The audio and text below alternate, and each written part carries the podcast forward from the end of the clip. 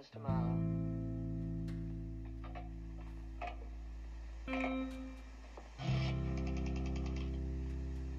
Hello? Police headquarters, please. Hello, this is Mrs. Hello, what do you want, please? What? I called you. Say, who is this? Sergeant Riley. Well, there isn't any Sergeant Riley here. Wait a minute. You better talk to my mother.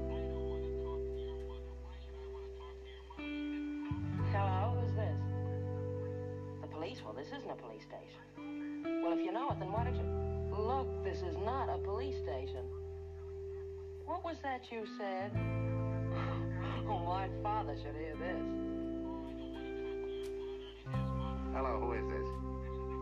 Yeah, but she just told you that. Oh, you're the police. Oh, he's the police. Oh, well, that's different. What can I do for you? I can do what? Where? Oh, no, I wouldn't like that. Neither would my daughter. I hope the sergeant never traces that call. You like to play games. You must remember this. A kiss is just a kiss. A sigh is just. All the gin joints in all the towns in all the world. She walks into mine. Here's looking at you. I'm shocked, shocked to find that gambling is going on in here. You're really, sir? Oh, thank you very much. If you don't mind, you fill in the names. That'll make it even more official. You think of everything, don't you? And the names are Mr. and Mrs. Victor Laszlo. Why my name, Richard? Because you're getting on that plane. I don't understand. What about you? I'm staying here with him till the plane gets safely away. No, Richard, no. What has happened to you last night? Last night we said a great many things. You said I was to do the thinking for both of us. Well, I've done a lot of it since then. It all adds up to one thing. You're getting on that plane with Victor where you belong. Richard, no, I'm... Now, you've got to listen to me. You have any idea what you'd have to look forward to if you stayed here? Nine chances out of ten we'd both wind up at a concentration camp. Isn't that true, Louis? I'm afraid Major Strasser would insist. You're saying this only to make me go. I'm saying it because it's true. Inside of us, we both know you belong with Victor. You're part of his work, the thing that keeps him going. If that plane leaves the ground and you're not with him, you'll regret it. Maybe not today, maybe not tomorrow, but soon and for the rest of your life. But what about us? We'll always have Paris. We didn't have. We we lost it until you came to Casablanca. Got it back last night, When I said I would never leave you. and you never will. But I've got a job to do too. Where I'm going, you can't follow. What I've got to do, you can't be any part of. Ilsa, I'm no good at being noble, but it doesn't take much to see that the problems of three little people don't amount to a hill of beans in this crazy world. Someday you'll understand that. Now, now. He's looking at you,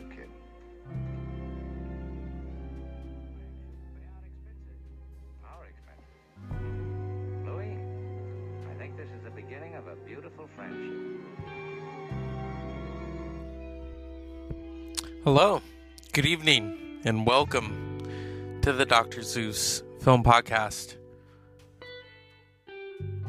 If you don't know who that was, shame on you. He was, he still is, probably one of the most infamous, I shouldn't say infamous, oh, iconic movie stars. And his death further cemented, you know what happens is when someone of that magnitude dies? The myth, the legend of them begins. Same thing happened with John Lennon. Same thing happened with James Dean.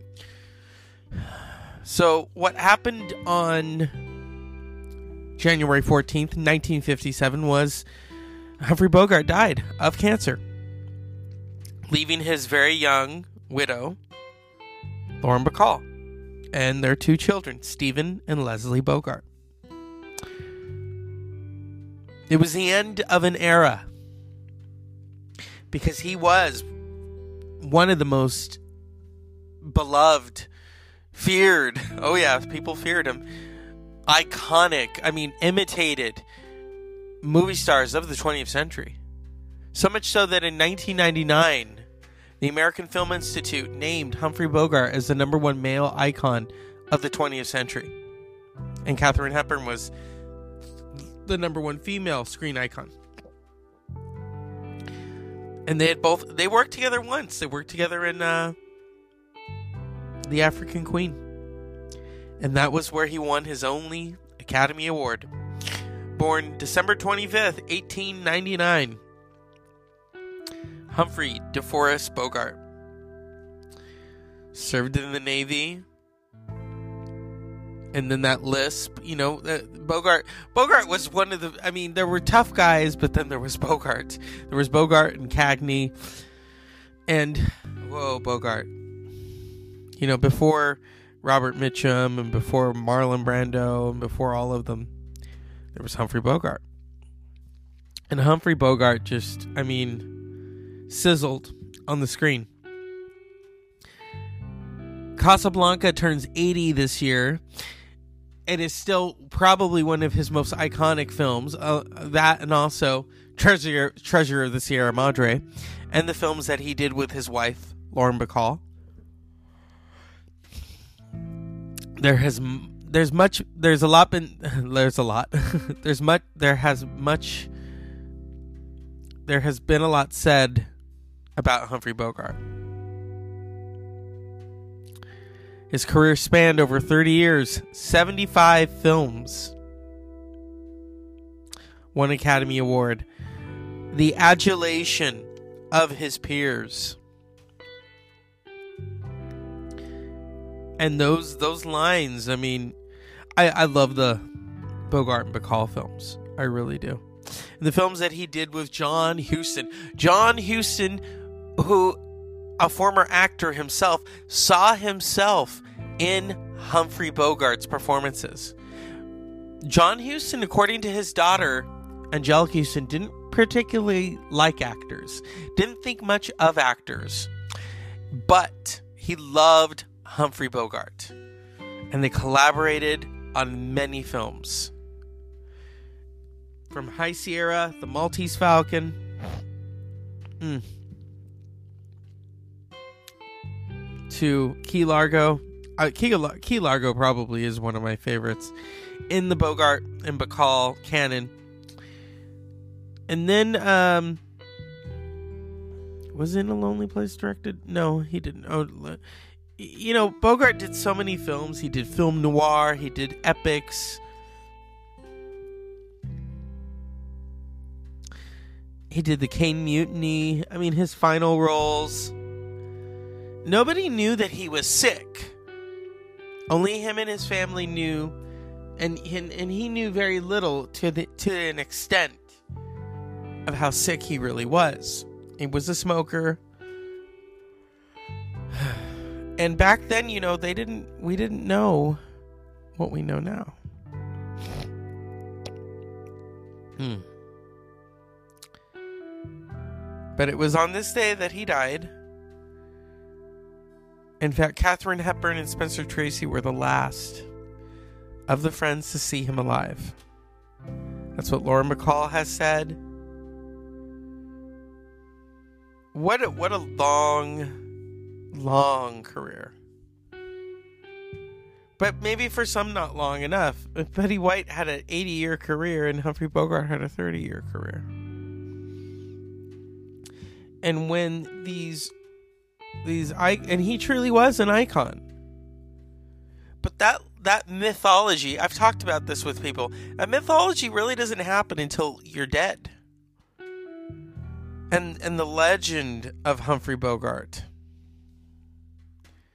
in films like Treasure of the Sierra Madre, which is such a oh my goodness. We've got Walter Huston. I mean, this this is such a such a powerful film. There's a lot going on. Bogart loved working with with John Huston. And how could you not? John Huston and and Humphrey Bogart they were they were buddies. And it was beautiful that and like Scorsese and like many other directors who have an actor that they work with many times is that John Huston could say to Humphrey Bogart, you know, and, and John Huston had that great voice. You know, Humphrey, I'm working on a film especially for you.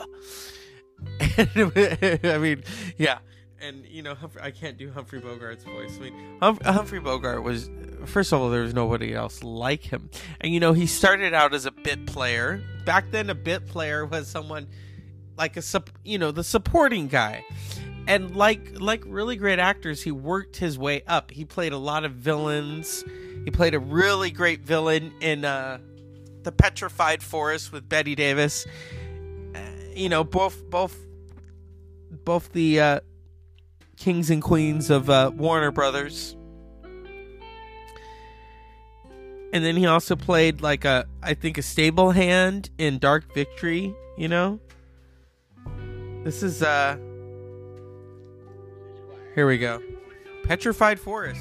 That's worth five thousand dollars. Well, let me tell you something. You're a forgetful old fool. Any woman's worth everything that any man has to give.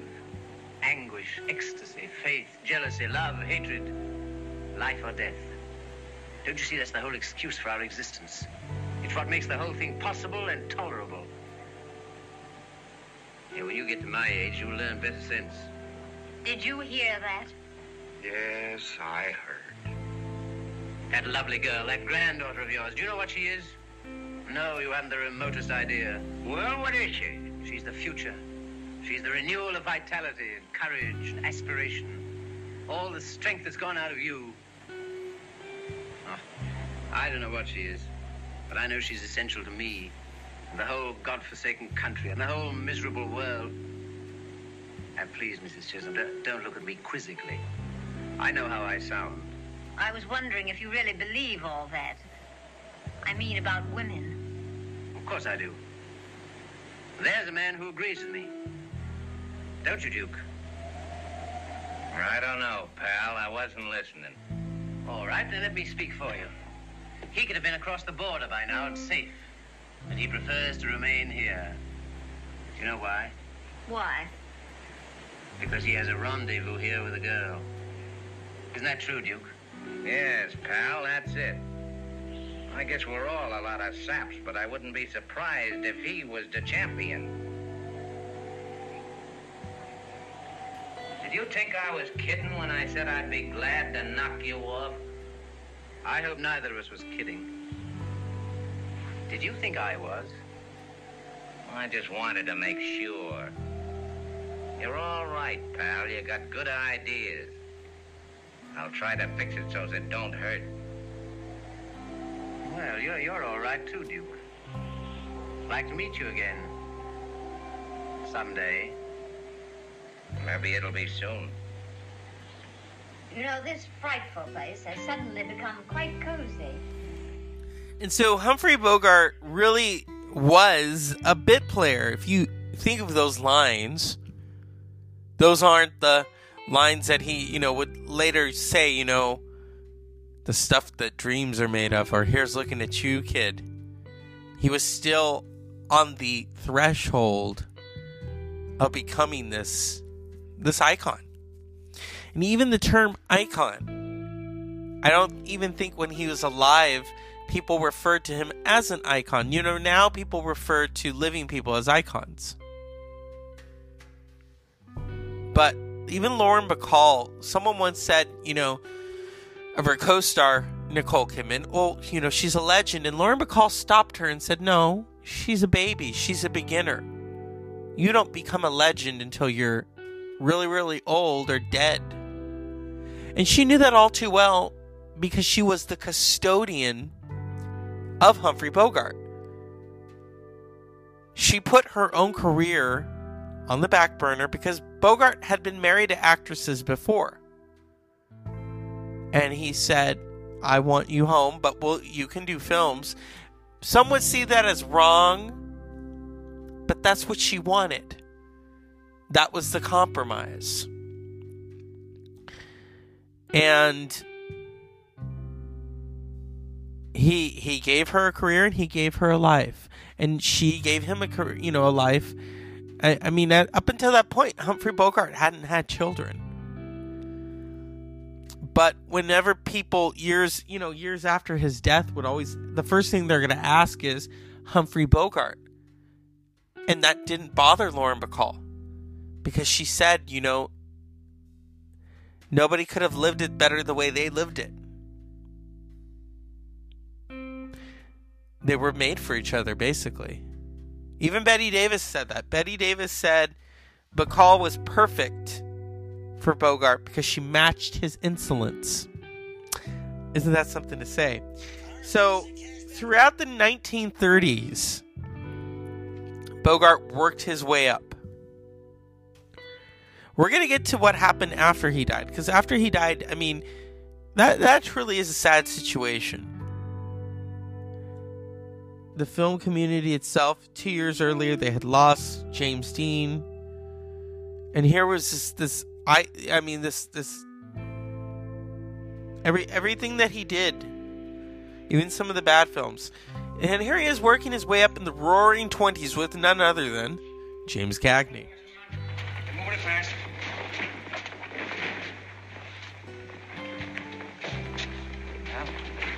Last we got Uncle Sam working for us. Yeah, the government takes it from Nick Brown and we take it from the government. Pretty neat, huh? Oh, look, Danny, uh, you go outside and watch. Uh, there may be some trouble around here. I don't want you. I ain't afraid. I don't care if you are or not. You weren't cut out for this racket. Now, go on, do as you're told. Get outside.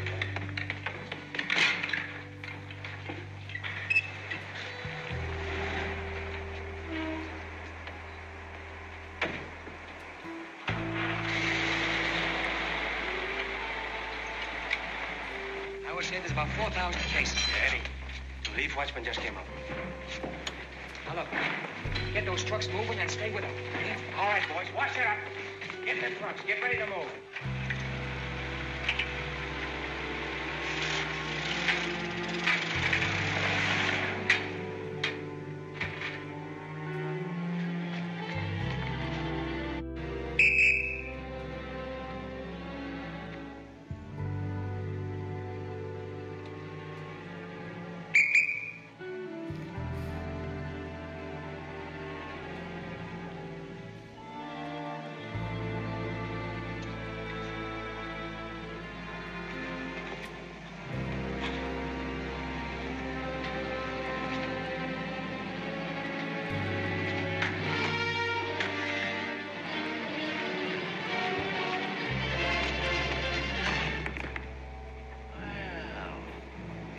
My old sergeant.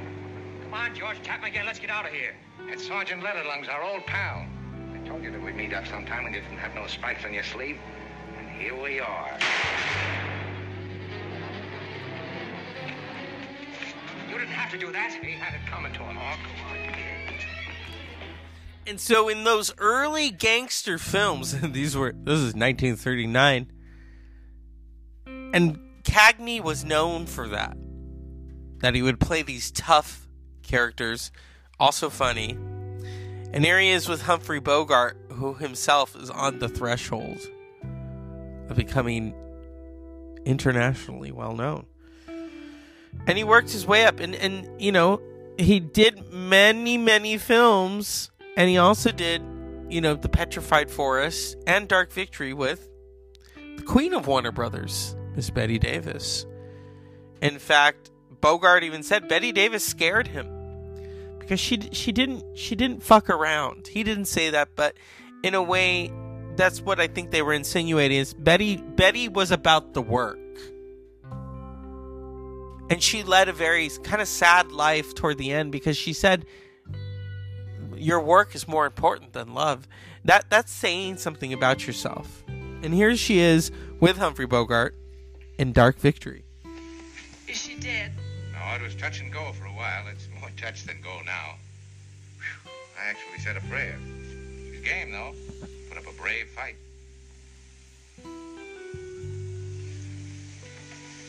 Oh, you're cold? Yeah, I have a fire in the tack room, Miss Judith. Would you like to go in and warm yourself? Why not? But something about the way you ride that puts my heart in my mouth. You mind if I say something to you, Miss Judith? Of course not. I asked you to talk, didn't I? Oh, well, I think you've been going too hard lately, night and day. You can't do that and keep on with your jumping horses. It's terrible hard on you. I was hoping that maybe in the state of mind you were in, you wouldn't ride tonight. A silver cup isn't worth it. I wanted that cup. I had to show the gentry I've still got what it takes. You sure have.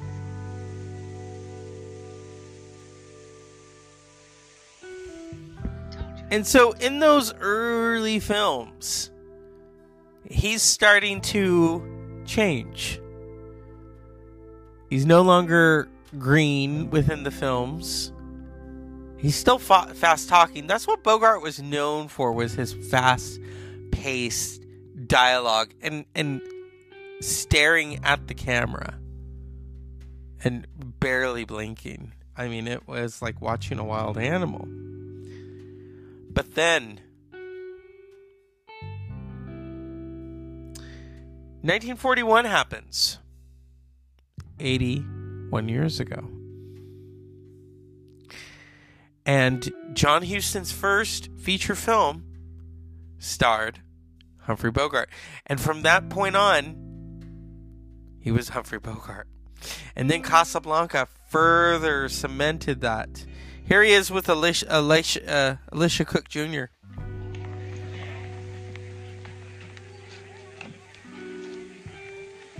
I want to talk to Mr. Cairo, Joel Cairo.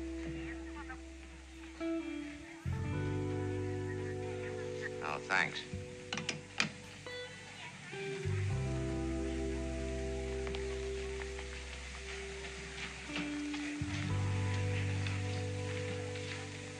Where is he? What? Where is he? Oh, Cairo. what do you think you're doing, Jack? Kidding me? I'll tell you when I am. New York, aren't you? Shove off. You're gonna have to talk to me before you're through, Sonny. Some of you will. And you can tell the fat man I said so. Keep asking for it and you're gonna get it. Plenty. I told you to shove off. Shove off. People lose teeth talking like that. If you want to hang around, you'll be polite.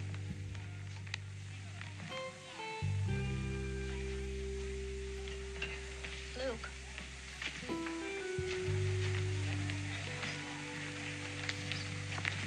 Hello, Sam. Hello, Luke. Say, that was too bad about Miles. Yeah, it's a tough break. I want to show you something. What do you let these cheap gunmen hang around the lobby for with their heaters bulging in their clothes?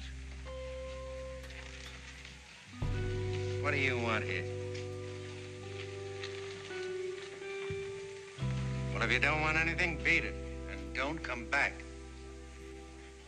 I won't forget you guys.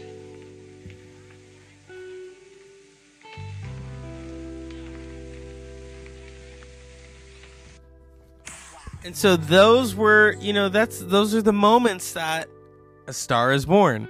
I've already played the stuff that dreams are made of because I wanted to dive into and I and I've talked about him and Bacall before. But how magical is that? I don't get I really don't get tired of watching them on screen. Every time they're on screen, it doesn't it doesn't matter the film. I am just so I'm so taken by their performances together.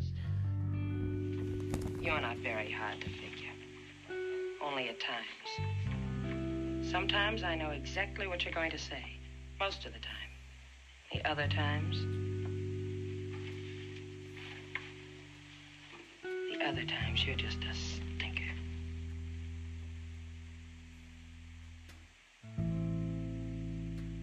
What'd you do that for? Been wondering whether I'd like it. What's the decision?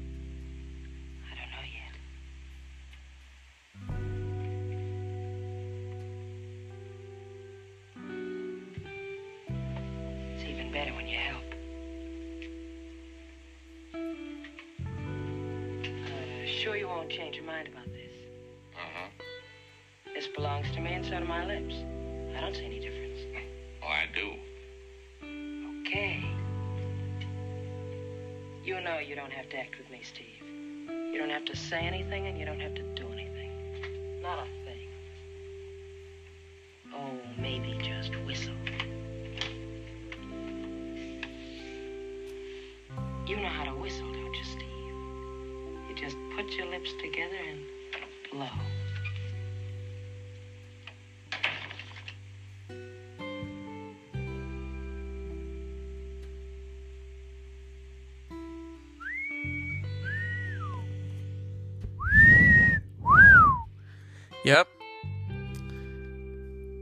was in 1944.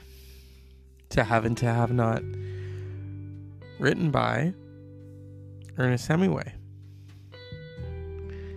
Directed by Howard Hawks.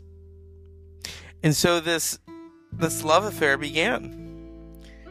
And further cemented with Dark Passage and The Big Sleep. And then, of course, Key Largo. Key Largo was the last the last. They were going to do another film together right before his death. And uh didn't happen.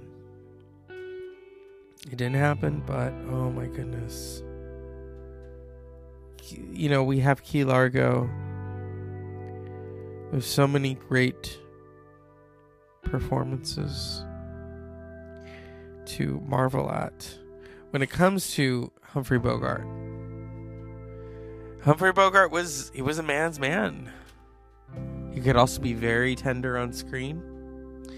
And I don't think people had seen that up until that point in The African Queen. But even in moments in Key Largo, where he is with Lauren Bacall, at the same time, they're trying to outwit Edward G. Robinson. You can't really outwit Edward G. Robinson. And. If he decides to stay here with us, we'd be most happy. Go on, tell Frank. Have you any folks? No. I'd be proud to have you regard us as your family. Maybe that isn't what Frank wants. Oh, I don't mean to set on you, son. Think it over. Don't give your answer right away. Hey, boss! Key Largo really is a really great ensemble. And in that, you also have Claire Trevor, who went on to win an Oscar. I, I, I love the whole film. Um,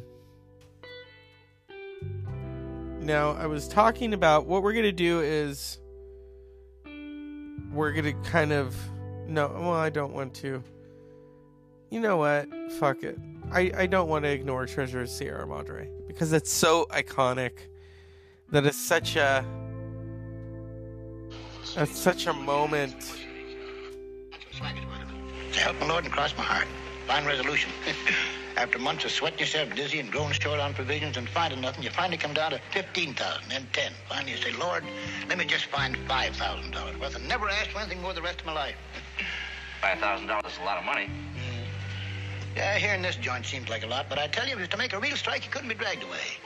Not even the threat of miserable death would keep you from trying to add 10,000 more. 10, you'd want to get 25, 25, you want to get 50, 50, 100, like roulette. One more turn, you know, always one more. It wouldn't be that way with me. I swear it wouldn't. I take only what I set out to get. Even if there's still a half a million dollars worth lying around waiting to be picked up. I've dug in Alaska and Canada and Colorado. I was with the crowd in the British Honduras where it made me fare back home and almost enough over to cure me of the fever I'd caught. Dug in California and Australia, all over the world practically. Yeah, I know what gold does to men's souls. You talk as though you struck it rich sometime or other, Pop. How about it? And what are you doing in here, the down and outer? That's the gold. That's what it makes us. Never knew a prospector yet that died rich. Make one fortune. And so that is Walter Huston with Humphrey Bogart. And I want I want to give a shout out to my Canadian friends because you know Walter Huston was from Canada. A lot of early Hollywood, the actors came from Canada. You've got Marie Dressler, Christopher Plummer was from Canada. So but I want to go over to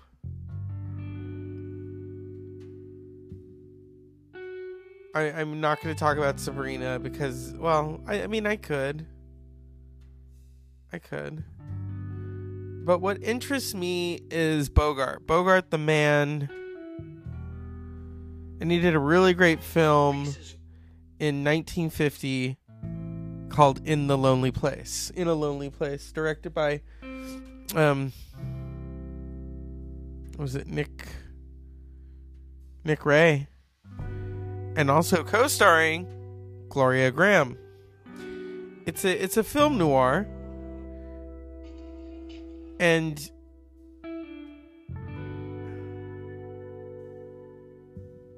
if we can, fi- here we go.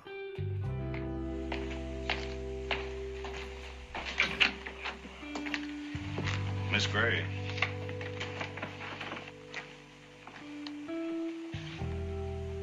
Good morning, Miss Gray. And so Gloria Grahame, Gloria Grahame, who was also at that time an up and comer,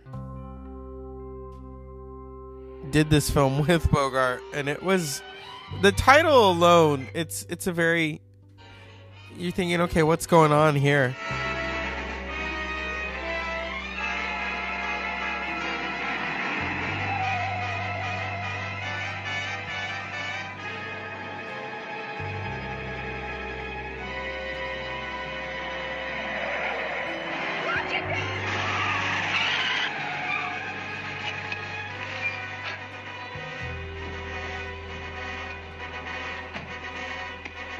Why, you blind, knuckleheaded squirrel, don't you look where you're going? Take it easy. Take it easy. Look at my car. I just got a new paint job. 200 bucks. I'd have dragged you out of this land and barged you. Dick! Stop it! Stop it! Let him alone!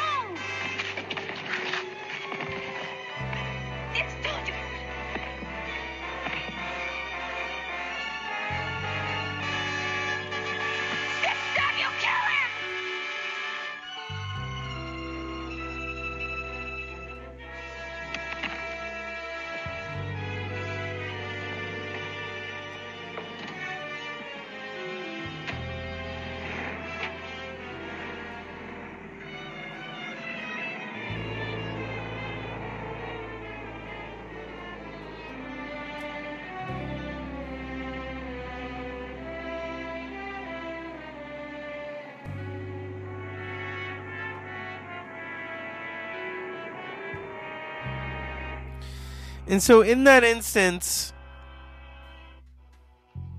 her goal is to make sure that he doesn't get into any more trouble. Of cars, they think they own the road. You weren't really angry with him. You've been wanting to slug somebody ever since you left the beach. What happened at the beach had nothing to do with it. This guy asked for it.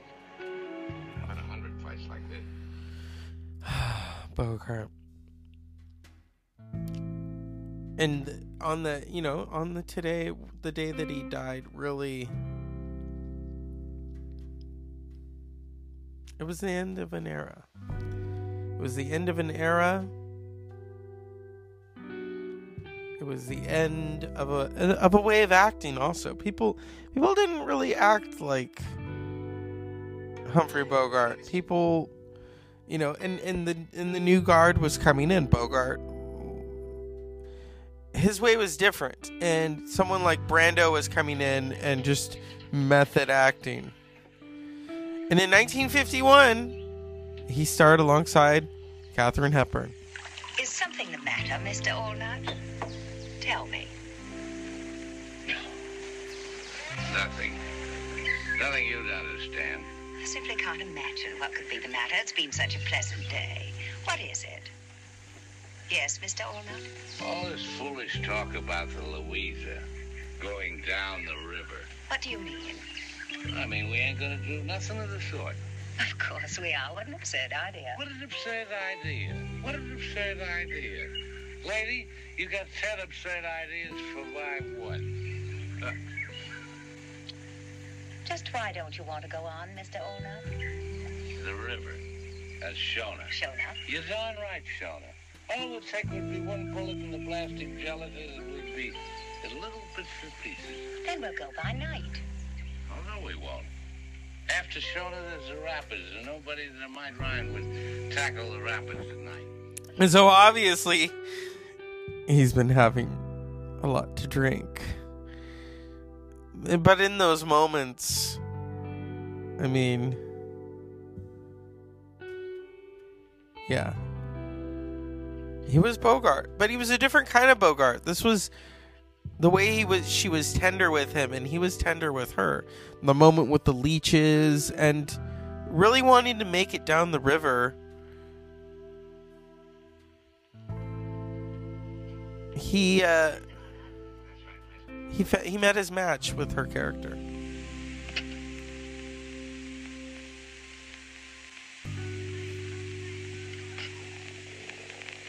Butter.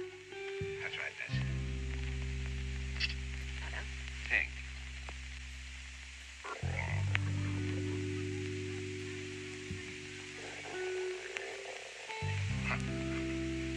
Just listen to this stomach of mine.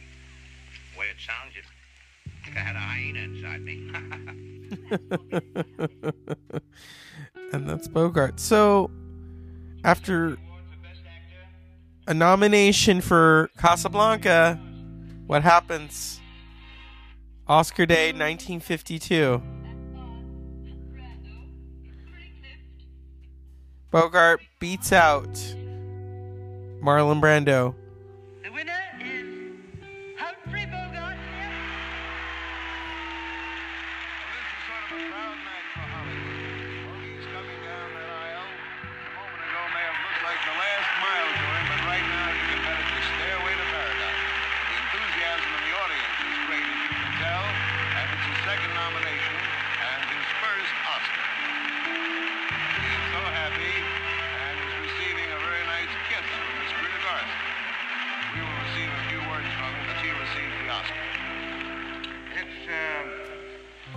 Very long way from uh, the heart of the Belgian Congo the stage of the Pantages Theater.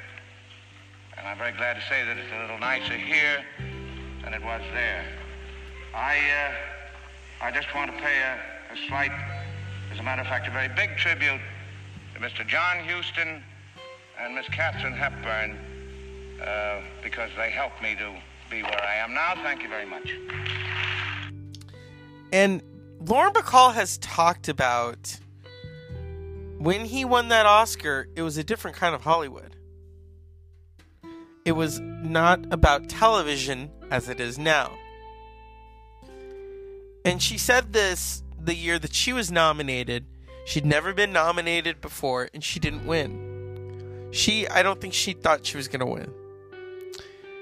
She said, you know, something left field always comes. She later got an honorary Oscar where she said, a man at last. And I wanted to highlight Bogart's final Oscar nomination, which was for 1954's The Caine Mutiny.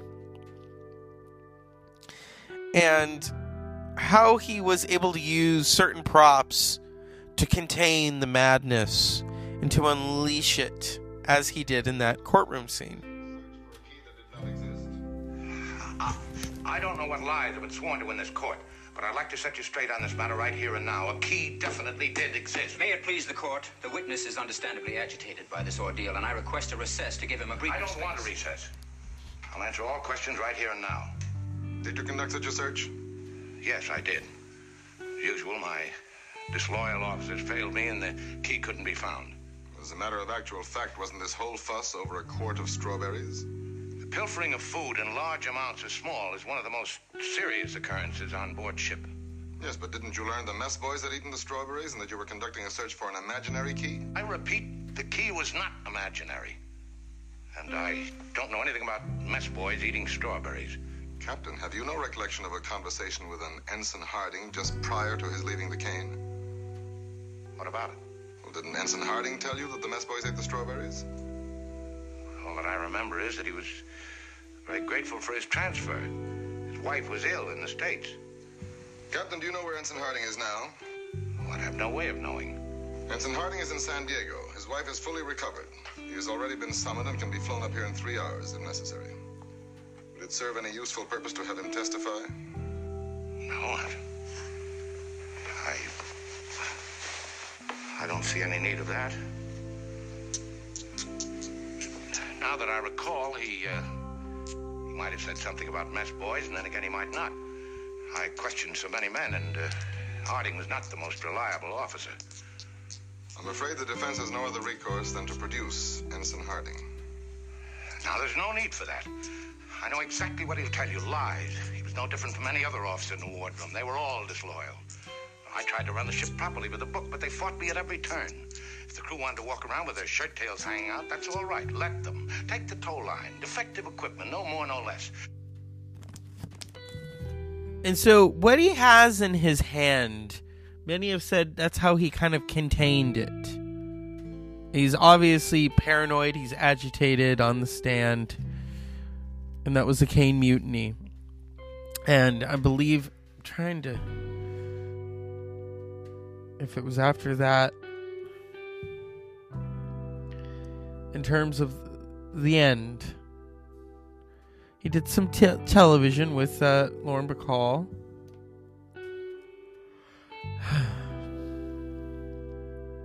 and then if we can if we can look at okay, so K Mutiny came out in 1954, followed by Sabrina 1954, The Barefoot Contessa, We're No Angels, The Left Hand of God, The Desperate Hours, The Harder They Fall. The Harder They Fall was Humphrey Bogart's last film.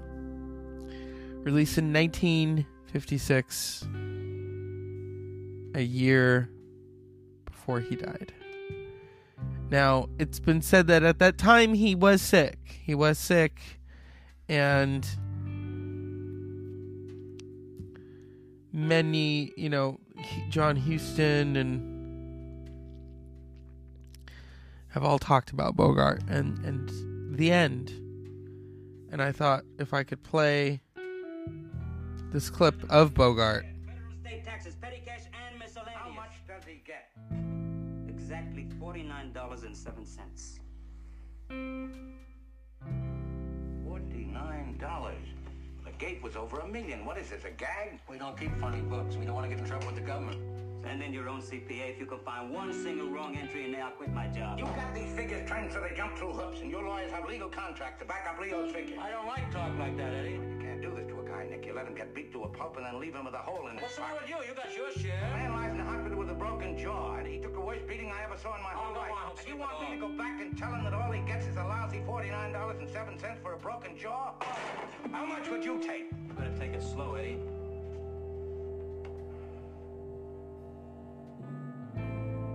Didn't have five guys in the ring with him. That is Humphrey Bogart's last film, directed by Mark Robson, based on the novel by Budd Schulberg. Bogart and Bacall were going to do a film. They were going to do costumes for it, and then he was diagnosed with cancer. Um, yeah. So here we go. To really remember Bogart, this is Bogart's last, for me, not last, but as we honor Humphrey Bogart, I'd like to think that he is, wherever he is, having a chat with his wife and widow, Lauren Bacall. Won't take him long. What are you going to Wait a minute, let me do the talking, Angel. I don't know yet what I'm going to tell him, but it'll be pretty close to the truth. You'll have to send Carmen away from a lot of things. They have places for that.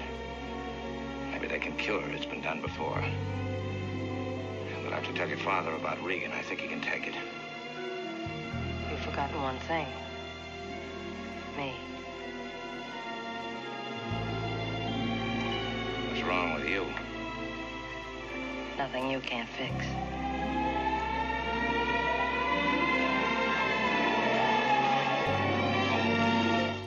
The Big Sleep, directed by Howard Hawks. Bogart and Bacall. That's the Dr. Zeus Film Podcast. Um, so I wanted to just pay tribute to the actor that we all still love. We I, he was beloved then, and then after his death, he became this this icon that we forever revere as one of the greatest.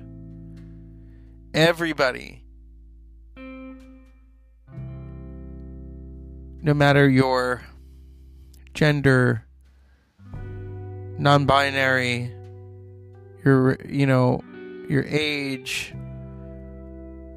Latino actors, Asian actors, British actors, black actors, they all loved Humphrey Bogart because he was tough. But he also would let that veneer strip away toward the end in his films.